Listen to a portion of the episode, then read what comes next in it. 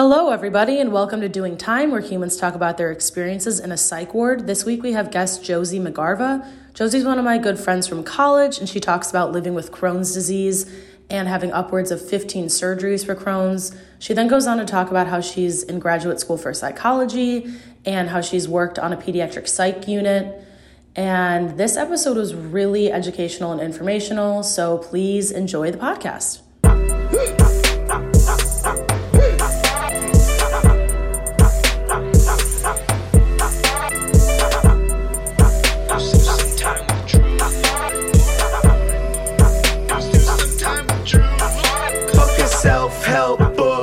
Book. I am not well read. Sit back, play some dick jokes on a podcast instead.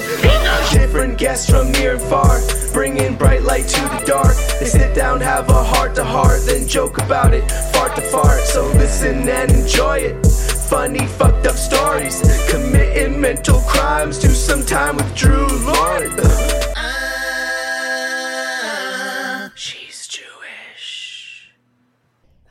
Josie. How are you? Hi, Drew. I'm good. Good. Excited to be here. Um, I know. Uh, Don't be nervous.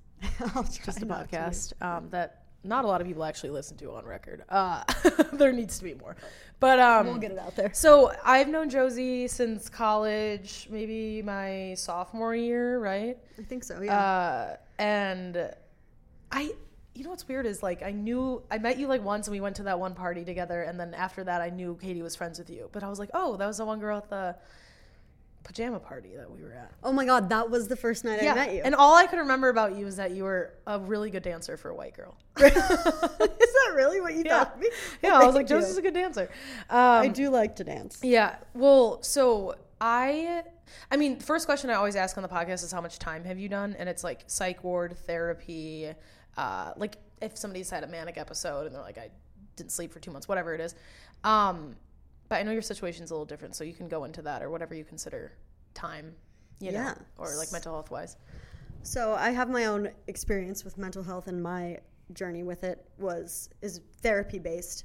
But I'm also in school for psychology and worked on a psych unit for a year, a pediatric psych unit. So that makes it even crazier. I don't know if you should say that crazy. Is that the right? Oh, I, it's weird. I say crazy all I could get canceled for that probably, but I don't give a shit. Yeah, I feel like a lot of people don't like that word. I'm try I try whatever. not to. But yeah, so I have never been admitted to a psych ward, but I did work on it, so I have a lot of insight information from that. Right. Um, but then my own mental health journey, um, I have Crohn's disease. Mm-hmm. I was diagnosed when I was 13, and with that comes a lot of mental health, depression, anxiety. So I've had bouts of both of those things. Yeah. Uh, I knew, obviously, I knew you had Crohn's. Um, and that's got to be, I mean, your experience is way different than most people's with Crohn's just because you've had so many surgeries. And obviously, you can like speak to that and stuff. But I, uh, I remember you came out. Did you do a podcast once with somebody or you like, My friend and I did like a very informal video for it. We- Okay. yeah. No official podcast. you were great. And I think you need to lean into that. You think? Because you're like, I've never done a podcast. And I was like, yeah, but your that thing was so good. It seemed like, and I'll be completely honest, like you were leading the conversation. And it's nothing against the other person, but some people just aren't, um, not like equipped to do a podcast, but they, it's hard to hold a conversation when you don't know how to balance like listening, talking, asking questions. Yeah. And that's like the three most important parts of it. And listening is a huge part of it too. But I wanted to ask you, like, what we can get into the you working in a psych ward later, but I really want to talk about like your Crohn's and how that's affected you. So like from when you got diagnosed, when did it start to affect your mental health? I mean, I think the entire time, I mean, I was 13, eighth grade, I was, is when I was diagnosed. So Mm-hmm. growing up as an adolescent girl with this disease that you're trying to hide because it's super embarrassing. Like, Right. the m- most people, what they know about Crohn's disease is it makes you need to go to the bathroom a million times a day, Mm-hmm. Which was not the case for me, but you know, that's what people know. They're not going to be like, oh, so how does it affect you? Right. So I think I struggled with it a lot before I really knew that I truly had mental health stuff going on. Yeah. Um, but I'd say the first official like depressive episode I had, which is what I've found most attributable to Crohn's, was um, soft no junior year of college. Yeah. So I was abroad, studying abroad in Spain, and at this point, I'd already had nine surgeries for Crohn's, starting freshman year of college. God. yeah, it's like laughable because it's just ridiculous. Nine surgeries in one year. Uh, two and a half, two and a half years. Yeah, some of them were like one.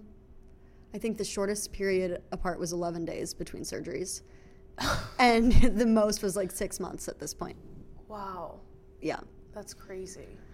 but definitely, like you said, like surgery is, is not the normal course of treatment for Crohn's. I mean, it happens to a lot of people, but the way mine progressed was just like excessive.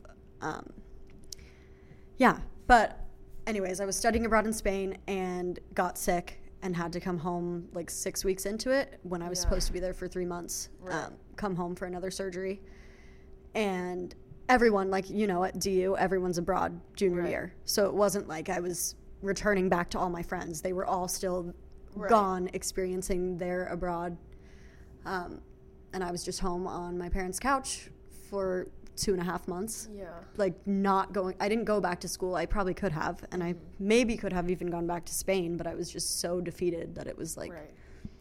not what i needed Yeah. Well, on top of that, like leaving all your friends, you also don't feel well. So Exactly. That like probably made it ten times worse. yeah Um, and what is when? What does your depression look like? that time it was just like i mean i don't think it could be clinically diagnosed depression mm-hmm. from like a dsm standpoint but no motivation like even the things that i normally love doing aren't fun for me mm-hmm. or even intriguing like i love to ski i love to cook i love to do yoga mm-hmm. i didn't want to do any of that Yeah. i like didn't even want to watch tv it was i just wanted to like lay there and Yeah. have no, no thoughts Yeah.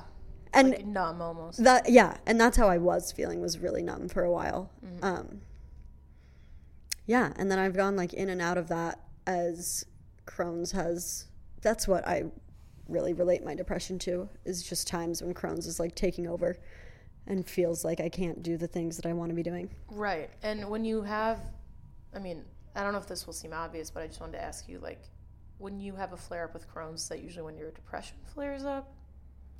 yeah i would say so i think And then my only thing, the only thing that my like anxiety brain works is like if you aren't having an issue with Crohn's and it's more like subsided, Mm-hmm. is that almost make you anxious because you know like it's gonna happen again soon, or how does that work for you? yep nailed it Yeah. um, it's definitely a cycle of like being anxious that I'm gonna get sick when I'm feeling okay, mm-hmm. and then when I start feeling sick again, um, I like then get anxious about oh no, here comes all the mental health stuff mm-hmm. on top of already this physical health stuff that you have to deal with, Right.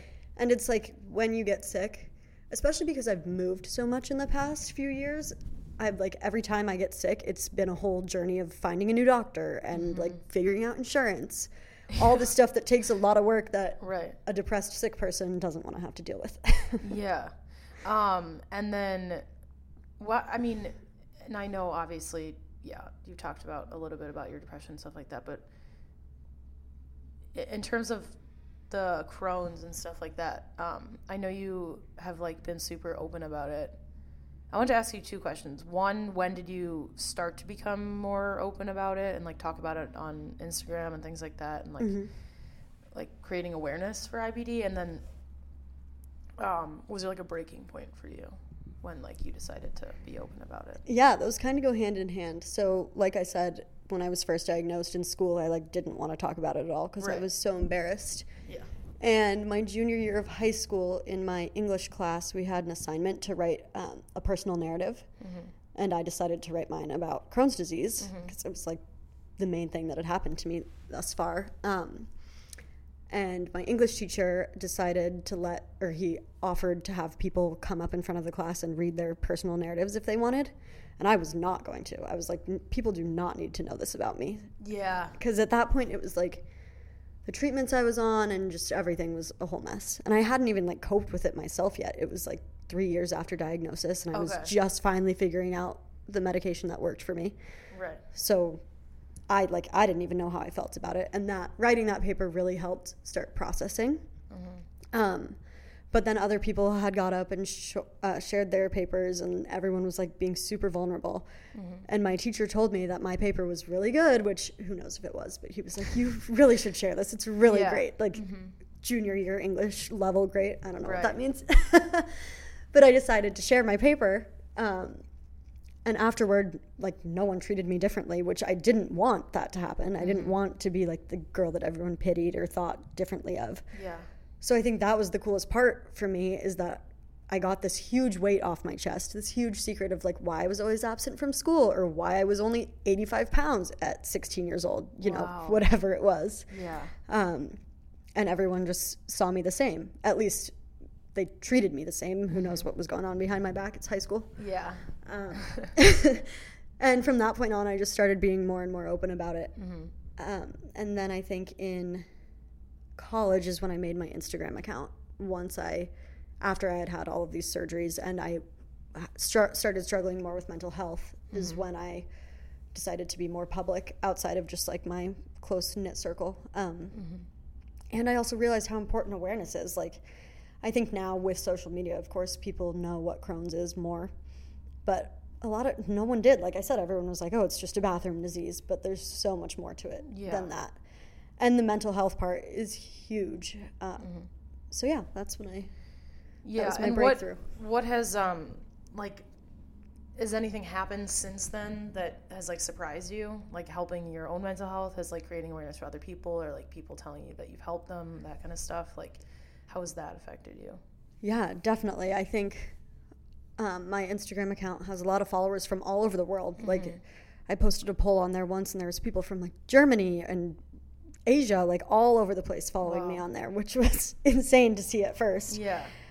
but the comments that I've gotten on there about just other people like feeling the same way who also mm-hmm. have IBD or people who don't and are like so interested and engaged in knowing what my life looks like is really great.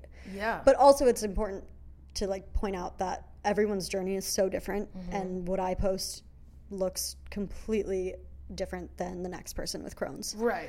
Absolutely. So it's also helped me. Like I follow the only accounts I follow on that account are other IBD ones. So it's super cool to like see other people's journeys and get Yeah. advice from them too when things are going crazy that I'm like not used to. Yeah. Uh, wow. I so also like I know that you've. When did you first get um, the bag? When you Yeah. So I had an ostomy bag for two do you want to explain years. that to people who like don't know what that is? Yeah. So basically, I normally use my hands to talk. This is what's different. Yeah. Um, so an ostomy, it can be on. Um, they take your intestines. It can be your large or your small intestine. Mine was in my small intestine, and they cut an opening in your stomach and like pull your intestines out to the exterior of your body, and then that's called a stoma, the like part of your intestines. And then you wear an ostomy bag over the stoma and it collects your poop. So for two and a half years, I never had a real shit and just pooped into a bag all the time. And it's like, I don't control it. Like, it's just filling up, like, as things Right. would run through your intestines. And then you empty the bag when it gets full and go on What with was your day. that experience like? for you? Emptying the bag? just like the whole thing of like not because I mean because I I don't have Crohn's. My brother has. Uh, I think he has UC or Crohn's, either one. Uh, I don't know which one he has, but he uh like like for me because I had IBS for such a long time. Like I, my day revolved around like when I was gonna go to the bathroom. yeah. How does did that shift where you're like you're not going to the bathroom anymore? It was really weird because so Yeah. like I never struggled with having to use the bathroom a lot as part of my Crohn's when I got the bag. The reason I got that was to give the my large intestine a break from all the surgeries that I've been having. Um, so I had to use the bathroom a lot more. Like the bag made me tied down to it more, which is an opposite experience of a lot of people. Like a lot of people will be shitting like 20 times a day with Crohn's. And then they get the ostomy and it goes down to like you have to empty it 5 times a day, Okay. which for them that doesn't seem like a lot, but for me I was like shit, like I always have to be by a bathroom. Right. Well, not even by a bathroom. The one nice thing about it was like pooping in nature, so easy. Yeah. Oh my God. Yeah. It's like peeing. You just squat, empty it, you're good to go. right. Wow. Which okay. was really nice. So that messed. Okay, so that your schedule and stuff like that. And what was that like Because I, cause I can only imagine, I don't want to put words in your mouth, but I'll ask you, like, what was the number one emotion that was, because I feel like, was there like shame involved or like any type of, it was weirdly liberating um, because I was so like before my Crohn's was so unpredictable and I had no okay. control over it. Like when I needed surgery or Right. when I would get sick, and once I had the like, I was the one who decided now's the time to get the ostomy. It had been a conversation for a year probably, and I was I had had enough of surgery after surgery, and this was my best bet to stop having that. Mm-hmm. So I made the call. Now's the time to get it, which was like Wow. a super cool thing. Right. And it was my first chance where I really got to decide what my path with Crohn's was. And even like my parents were the ones always making decisions before that because I was a kid. yeah. So, and I like, I fully made this decision. So that was super cool. And I was like weirdly more confident in myself with Yeah. even with the shit bag attached to my body, Yeah. like physically more confident, which was a Yeah. really cool feeling. That's amazing. But they originally told me I was only going to have the bag for a year. So after a year and a half, two years, I was like pretty sick of it at that point. Yeah, for sure. And how, um, when did you get it uh, reversed? Just this past April. So Okay. recently. And what was that like for you? Like mental health wise, did that like change anything for you going back to like? It, yeah, it was it honestly weird feeling the first time I had to poop again. So weird. I like forgot what that was like, and it takes so much energy. Like this takes up so much time out of my day. yeah. Before it was, I would go pee and empty the bag and be out of there, and now, yeah, it's it takes so much energy, man. Yeah. No. Like it's, it's, wiping. oh my god. yeah. that is crazy. Cause well, cause the thing is, is like I don't think people realize too. It's like when you're obviously you're not actually like shitting when you have the bag and stuff like that, but like you have to still go to the bathroom and clean it, right? Yeah. So you Okay, still, yeah. You still empty it into the toilet, and then you like wipe the end of it, wash it off, whatever. People Mm-hmm. Yeah. Mm-hmm. have their different methods. Um, But no, it's not the same as an actual poop. Right. Now, like now, you feel that relief out after you poop. You yeah. know, you feel emptied. Before, I never really felt that. So that's a cool thing. When you first started, did it feel like you? Did it feel like constipated at Dude? Like you like kind of. So after like I had the surgery to get my bag removed, and when they whenever they do surgery on your intestines, they like kind of freeze up for a few days, so you like don't go to the bathroom. So and they don't discharge you from the hospital until you poop. So I was just laying in the bed, like waiting for poop to come. Plus, I'm on narcotics, which back you up. So it was like a So whole much. thing. Mm-hmm. And it was probably my third day in the hospital after the reversal. And I was just laying in my bed, and my mom was there. And I was like, Mom, Mom, something's happening, Mom. And she's like, Oh my God, what's going on? Like, freaks out, anxious mom mode. And I'm like, Help me out of bed. Like, I just had surgery on my stomach. I couldn't mm-hmm. get up. So she's like pulling me up. I was like sprinting across with my IV pole to get to the bathroom. Mm-hmm. And then it was like the tiniest little shit of my life, but it was such a weird feeling. Right. And then when you're also on, because I've been on narcotics for surgeries too. Like I had ankle surgery and breast reduction surgery, and that I was constipated for like ten days. I remember one time. Yeah. And then when you do shit, it's like turds. Yes, and That's you're like, horrible. "Fuck! I need so much more to come out Yeah. what's happening." Yeah. So that was Um, strange. You know, I did I, um the because I, I this is random, but I did. Wouldn't do you want to talk about your tattoo? Because I showed your tattoo to my doctor actually. Really? Uh-huh. I was like, this is so cool. Yeah, I can. thank you.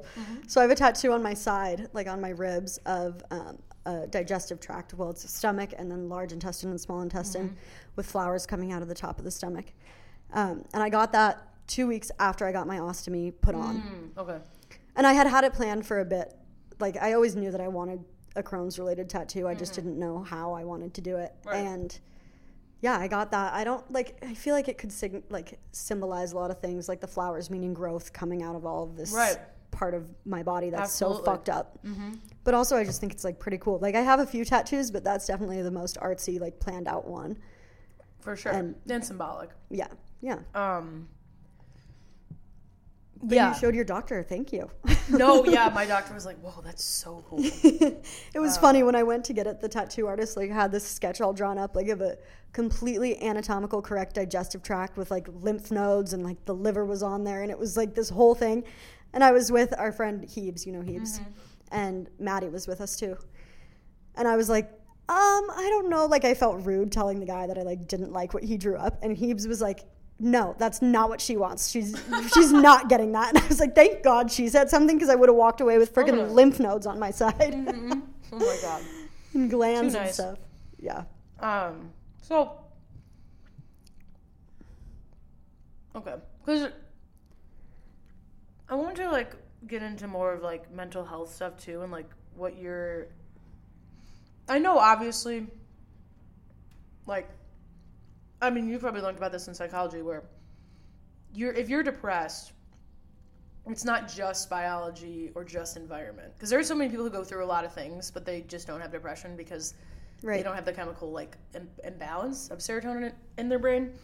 Do you think that you would still have anxiety or depression without your Crohn's, or is it very directly related? That's a good question. I feel like at this point in my life, it's always been tied to Crohn's related events, mostly.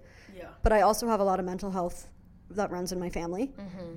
So I feel like it would probably come down the road. And like, Right. it's definitely more than just I'm sad right now. Like, there is that chemical thing going on. Yeah. Um, yeah, I mean, I've had my anxiety really stemmed around when I had my bag when I first got it on Yeah. because it was a huge adjustment and I would Yeah. have like leaks where the bag wouldn't be like sticking to my stomach all the way. I would be in like biology class and freaking shit gets all over my body. Oh, that happened twice God. maybe, but still. So I was always anxious that that was enough. going on. Yeah. And freaking sorority recruitment, I did that like three weeks after my surgery. Wow. And I was VP of recruitment. So I Uh-huh. had to go out and talk to everyone. This is like a part of my life that I don't like to endorse anymore, but still part of it's part of the story. That's definitely where a shit bag, but not Delta Gamma. So yeah. Alpha Phi. Alpha yeah. Phi. Sorry, sorry, I forgot. Yeah. Oh yeah. Okay, I do remember that. so that was that's where the anxiety comes from but i mean broadly like mental health what i'm studying in school is health psychology so i'm looking at how mental health and physical health are like directly related and impact one another Absolutely. um, and i don't know how sciencey or psychology based you want me to get but right now in my lab we're looking at well my mentor is um, really interested in post-traumatic stress and the development of that from ibd Oh wow. and it's like the rates are insane. There's like 20 to 30 percent of patients, probably even more. This was like we didn't hit everyone, obviously, Yeah. that have meet criteria to be diagnosed with PTSD based on experiences from IBD. Wow. So, I mean, everyone goes through trauma outside of their disease, but solely disease related things like hospital stays or experiences with surgery or treatment adherence, all of that stuff can induce PTSD. And what's the PTSD like? Just like normal clinical PTSD? PTSD would look Yeah. like, like flashbacks, Okay. hypervigilance over things. Mm-hmm. Um, and I like I never knew that this was something that was being studied until I Yeah. got into this lab, and I never like thought of it as something that could even exist. And I, now I'm like, fuck, I think I have that Mm-hmm. from a lot of things. Like one of my first treatments, Have you ever gotten diagnosed with any like mental health disorders, like PTSD, or no, but you think you could be? Probably. I mean, I don't think I have the. I I don't think I would be meet criteria for full PTSD, but like developing it definitely. Yeah. Especially if my Crohn's journey continues how it has been, Yeah. it could happen. And what in what way? Like what is it I mean- specifically that's like triggering? Mm, Definitely surgery. Yeah. Like I remember one time. I don't know what number surgery it was. I'm at 20 now, so I couldn't Oh tell you which one it God. was. Jesus. dude. Yeah. But I woke up after surgery and I was in so much pain, like which you know you're not comfortable when you wake up after surgery, but this mm-hmm. was like I had done this before and I there was, mm-hmm. I should not have been in this much pain. And I had a different surgeon this time because my original one was out of town. So, and he was just like rude, no bedside manner, like didn't care to hear about all my history, even though I like, I know better than the freaking doctors, I think, Right. at this rate. Yeah. I like, I could go in, put in my own IV and like tell you what meds I need. Let's Yeah. go. But I woke up in excruciating pain, and the nurse was like, didn't really know what to do, and the surgeon wasn't there to come talk to me, and my parents like weren't back there yet, and it was just a whole mess of things. So I think after having that experience, now every time when I'm going into surgery, I'm like scared about how I'm gonna wake up. Oh like, yeah. is this going to happen again? Mm-hmm. I've had times where I've woken up and been in complete tears, like crying over who knows what, but, and it's just like, I don't want that to happen. It's very scary. You know? So the thought of every time I'm in the hospital, I just think of, oh shit, Yeah. this could go bad. Right. Which sucks when you're going into a hospital stay or trying to heal or surgery, whatever it may be, with a bad outlook already. Like, the outcome is not going to be as good. Right. I Right. think it's that mind But. I don't think it's a bad outlook. I think you're reacting to past experiences. Have you Yeah. processed that? Do you have, do you go to therapy? I do. I'm not actively in it right now because again, I have been moving so much that it's like hard that- to find someone. me with like insurance and stuff. I think I start like next month because of insurance and new job. So, Yeah. what when did you start therapy? Um, when I came back from Spain and was like first feeling really depressed, is Uh-huh. Okay. Mm-hmm. when I first looked into it. And I went through my insurance and had some shitty therapist who had no idea what Crohn's even was. And I'm like, this is what I need to talk about. Like, no, I, whatever, I don't know, the question she was asking me. No, I don't have an eating disorder. I'm just tiny because my body can't digest nutrients. Right. Yeah. Right. Things like that. Oh wow. So it took some time to find the right fit. Um, Yeah. But I like I always say when people are thinking about therapy, I'm like, give it time. Like finding a therapist is like dating. You have to like you got to find the right match, Right. Exactly. and not everyone's going to be that for you. Mm-hmm. Um, but the like most regularly I went to therapy was in after I had graduated college. Mm-hmm. I was just that's when I started working at the psych ward too, and I got so anxious like from that job Right. was which we can get into Yeah. But I really just needed some like maintenance, you know. Yeah. Take care of my You brain. can't you can't work in an environment like that and not need therapy. exactly. That's then you need to go to psych ward. Yeah, yeah. I would have. I literally thought I'd have to check myself in. Yeah. I mean, yeah. Um, but and also that was like the first time I was doing really well Crohn's wise. Like the first time that my health was stable.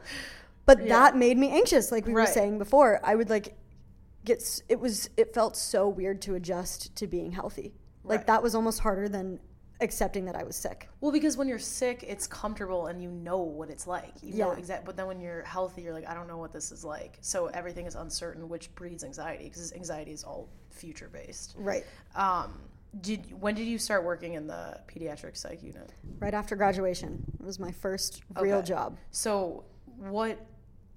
I mean, you can talk about what, whatever you want to talk about, but like, what was the biggest thing for you that kind of put you into therapy from that? The anxiety from so it's like the unit I worked on was meant to be like crisis stabilization, like come in for a week and then you're discharged. Yeah. But we had a few patients who were stuck there because their cases were so extreme they couldn't find other placements, family couldn't support them, whatever it mm-hmm. was. And of course those patients are the ones that are the most difficult to work with. Right. and you would work with them. I worked night shift, so three nights a week in a row, twelve hour shifts overnight. Wow. Um, but I would work with these same patients night after night, week after week, and it was like I would have dreams about them. I'd be at home trying to sleep, having these not even dreams, nightmares Right. about what the patients could do, and also just like the it's heavy shit. that Yeah. These and they're kids. Like a four year old kid comes in who says they're gonna kill themselves. Yeah. That's you got to go to therapy. yeah, dude, that's so rough. Yeah. Um, I was in a pediatric psych unit when I was 17, uh, not working in one. Uh, I tried. I, uh, I I was like, it's for suicide ideations. Um, but I remember there was like a kid who came in and was like eight. Like I had to do therapy with like eight year olds, but I was 17 Yeah. because we were all because I was under 18, so I had to be placed there, and that messed me up. And that actually helped me get better. Just because, like, at the state that I was in, I was like, "Oh, I, this kid has a whole like fucked up life ahead of them, and I'm like fine, so to speak." Um, and there was a kid who was eight years old and came in and said he tried to set his house on fire, and I was like, "I gotta get You're like, I gotta get out of here. yeah, this is way too much for me. Um, and um, it's. uh, Do you want to talk about some of the things that you've seen? Yeah, I can. I like. I'm trying to not violate HIPAA. I was thinking about this before I came. Like how? Yeah. But let's see. There were. I mean, we saw everything from suicidal ideation, bipolar, schizophrenia. There was Like an kids. yeah. You can. They weren't fully diagnosed with it yet because you can't diagnose until like you're like twenty something. Because of insurance, they like won't diagnose you with schizophrenia as a kid because they know that no insurance will cover you if you have that. Oh wow. Okay. Damn. But so maybe it wasn't full schizophrenia, but like hallucinations and mania, aggression. Uh, those I think the youngest like schizophrenic type person I saw was probably 15, 14 or 15. Oh wow. Most of it's drug induced So- at that age. Okay.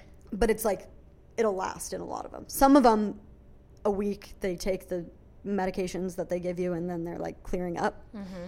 But others it's there to stay. Um.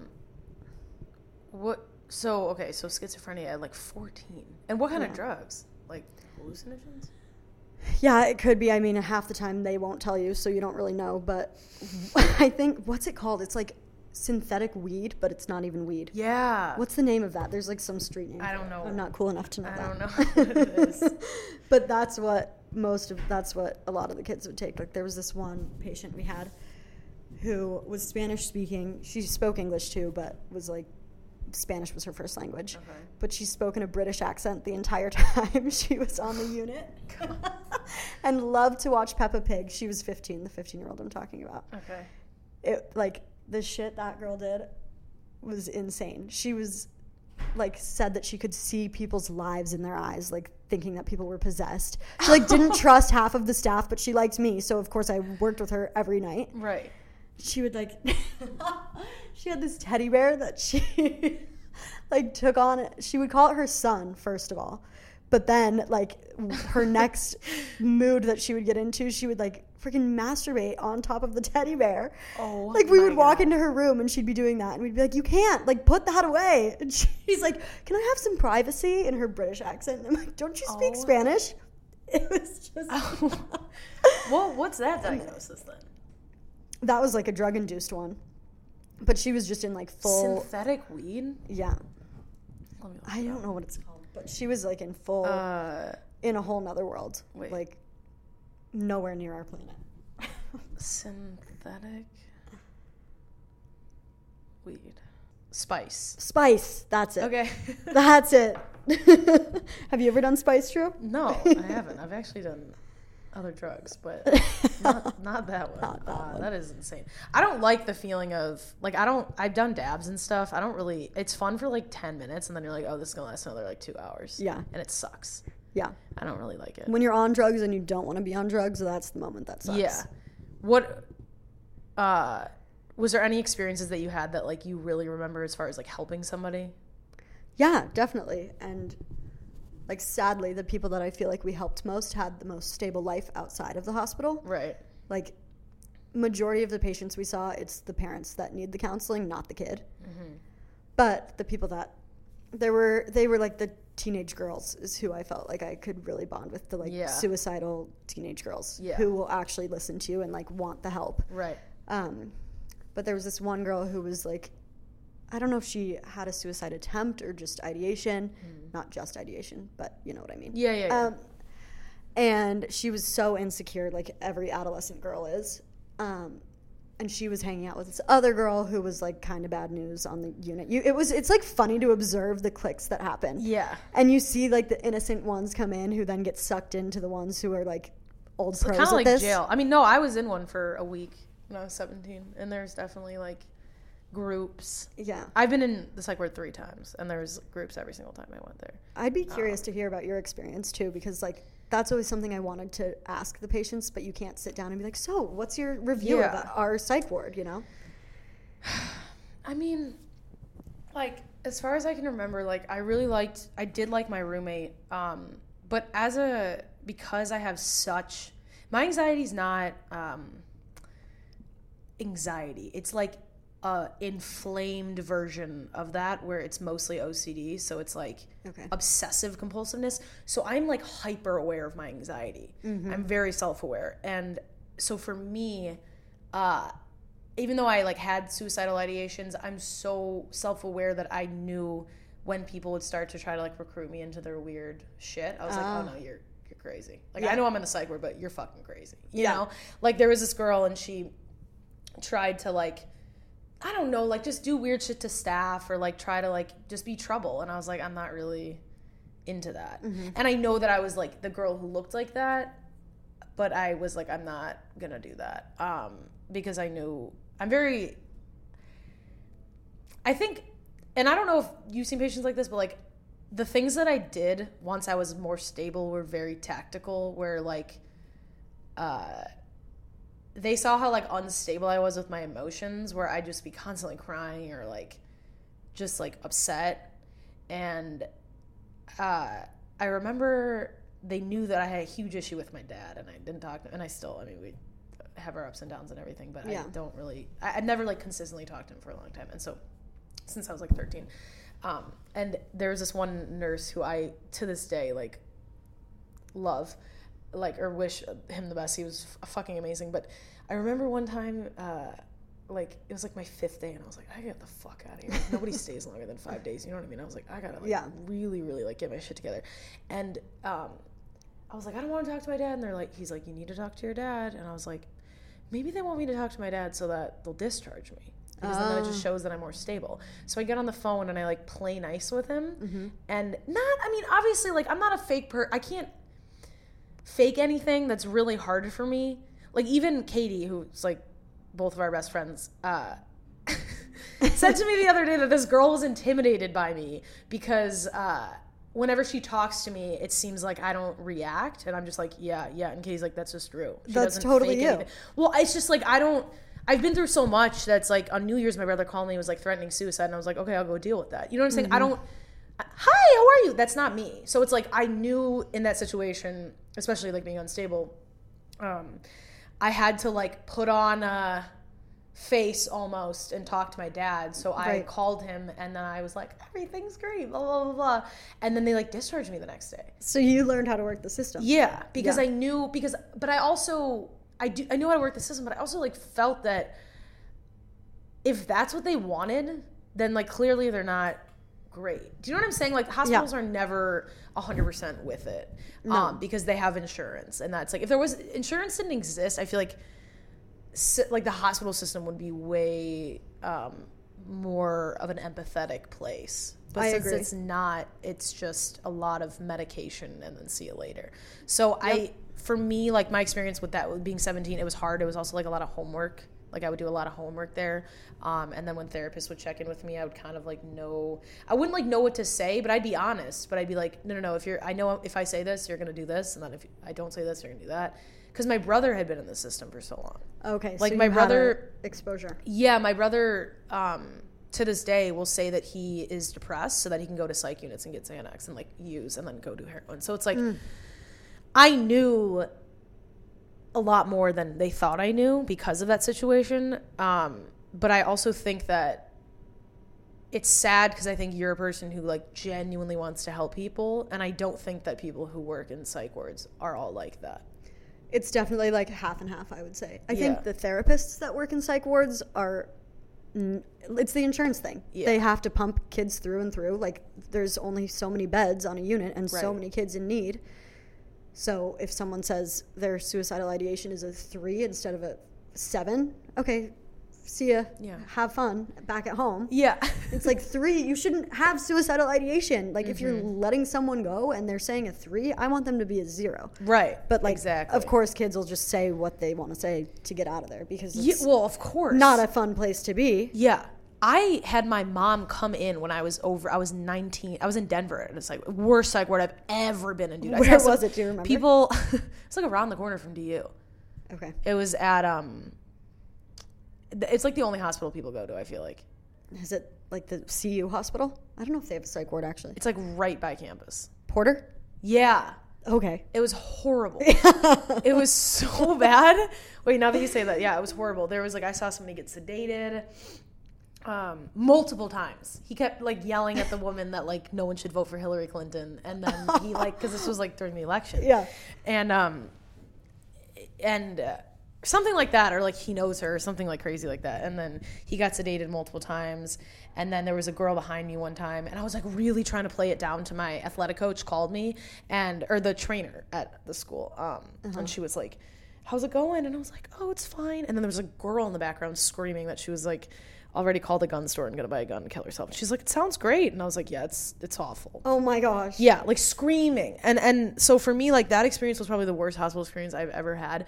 And I was suicidal, but I was like I literally, I was like, this hospital is making me more suicidal. I need to get out of here. I will be Yeah. okay. I won't kill myself. I'll go to therapy. Like, sign me up. I'll be fine. Right. But the hospital was so horrible, and watching them do horrible things to other people was ma- like, it was fucking me up even more.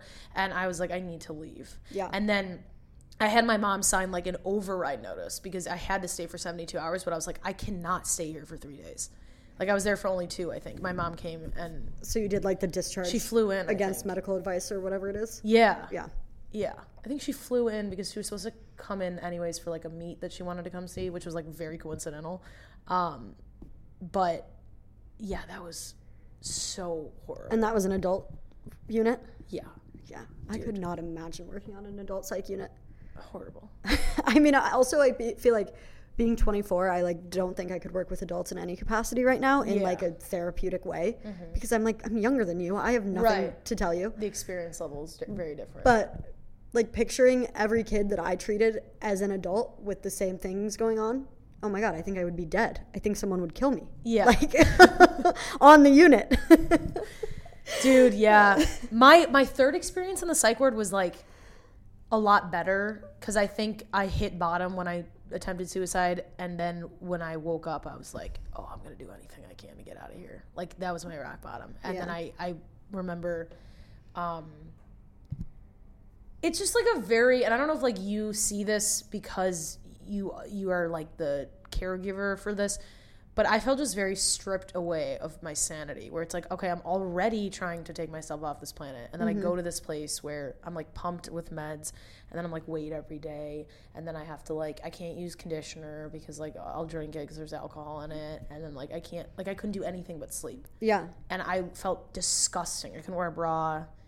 Did you have to wear the scrubs? Like I didn't have to wear scrubs, which, you got to wear your own clothes? yeah, That's nice. very nice but like i had to wear like a I mean i have a ton of hair so i'm like when when i have like and it sounds so petty but it's like when i you take advantage or for granted things that you you know have and then once you go to the Yeah. hospital you're what the fuck because i have like a very specific hair routine and i had to wear my hair um, with a rubber band because they like wouldn't give me Wouldn't any give you a ponytail like a band? ponytail hair at, holder. And it was just so i never felt clean. Mm-hmm. you can't shave. You know what i'm saying? So it's like it just it was so um like i felt like stripped away from humanity in a sense. I felt like that's what we were doing to people in some ways, which for some patients, like they needed that level of safety and for sure everything removed in order to just focus on what their problem was. Mm-hmm. But there were like a patient comes in, gets checked in, and again, I'm working night shift, so I was admitting patients at like one in the morning who had been in the ER for hours on end or whatever. And they're kids, they're scared. They're like the ones who had never had anything like this happen before. And we took them into a little exam room. They have to put on a hospital gown, like take off all their clothes, give us everything that they own, and we take it all and like put it away behind Yeah. the nurse's station. They we weigh them, take their height, blood pressure, vitals, all of that. Ask them their suicidal ideation. Can you see or hear anything that other people can't see and hear? Like mm-hmm. totally, and with no like therapy tied to it. It's not like like we would say, "What's your suicide level?" and someone says an eight, you move on to the next question, Right. Because it's Right. just paperwork, It's getting them in, you know. Yeah. And that felt very dehumanizing. And then you have to do a skin check to see if they have cuts on them or Mm-hmm. bruises, whatever it may be, and then to ensure that they're not harming, self-harming while they're there, like Mm-hmm. knowing what they looked like when they showed up.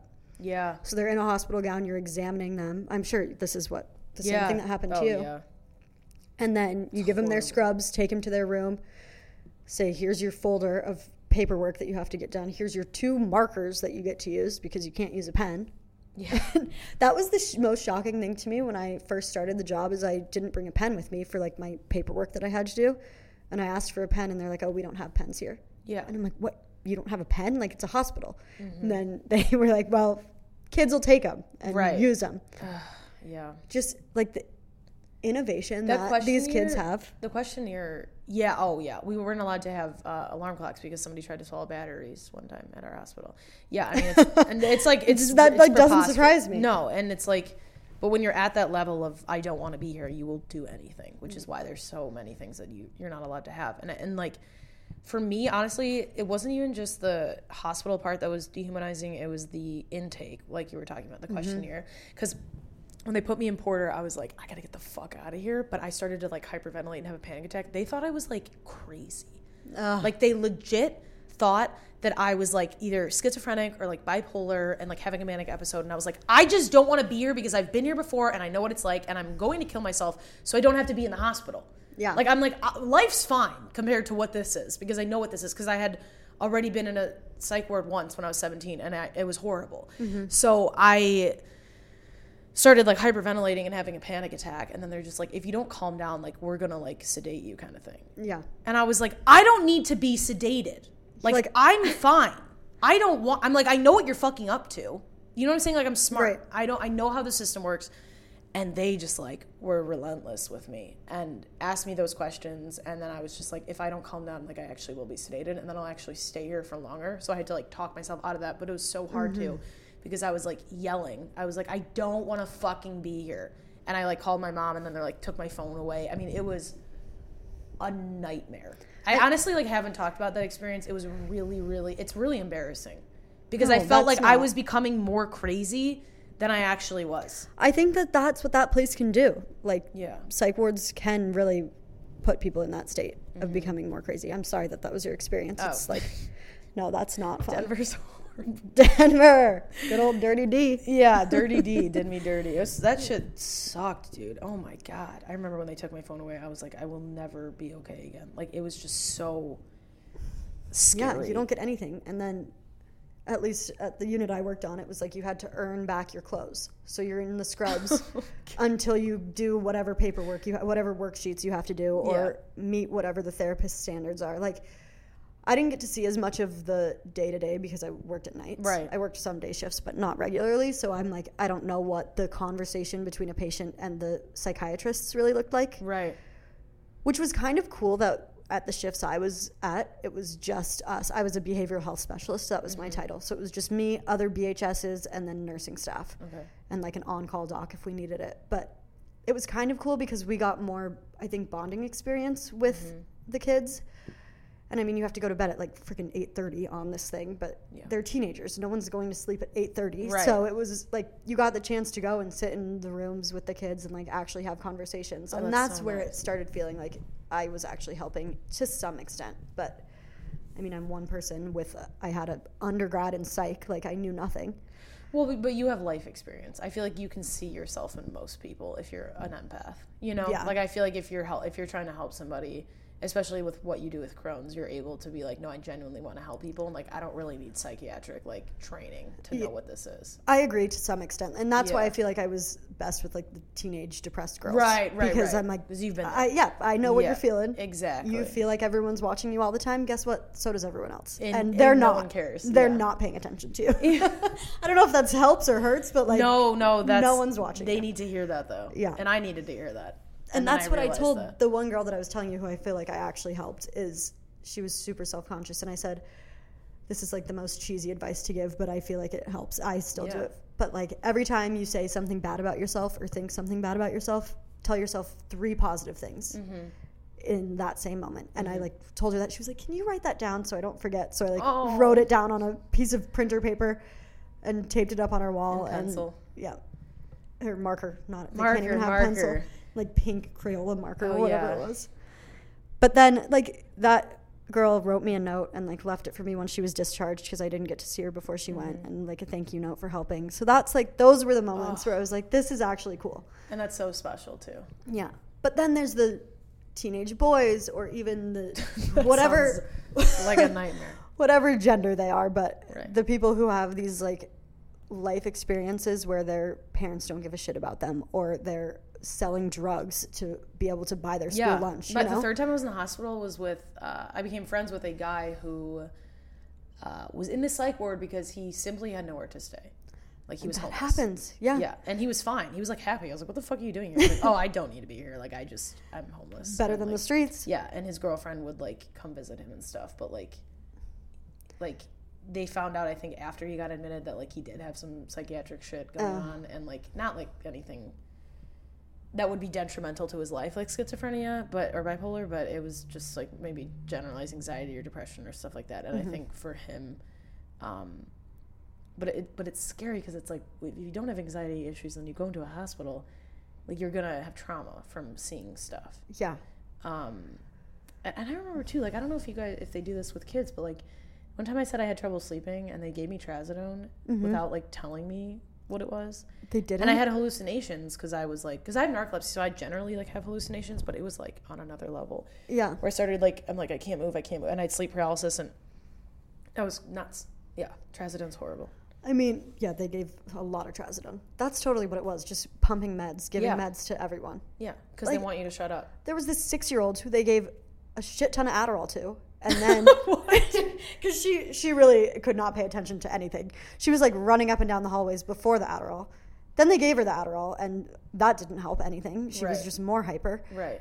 And then she couldn't sleep at night. She'd be up till three in the morning running in the halls. And we're like, do you, like, why do you think she's not sleeping? Right. Because she's on freaking 20 milligrams of Adderall. And she's six. It's like what I take. so then they give her some melatonin. But then she, like, still can't sleep because the Adderall is stronger than Well, melatonin. mel- yeah, I'm like melatonin's like that's sugar at that point. Yeah. like that's nothing. But then you're in, like, this weird melatonin induced dream state while you're still awake running in the hallways. It was like this girl. Oh my God. I, she has a horrible story background. Like, I feel so bad for her. Not, that's a bad way to say it, but like, bad life. You don't feel pity. You just you It's your like- heart goes out to her. Yes, Yeah. there you go. Um. But oh my god, she drove us crazy. Us night staff. That's the good thing about night is it's normally quiet, except this girl. Wow. so what?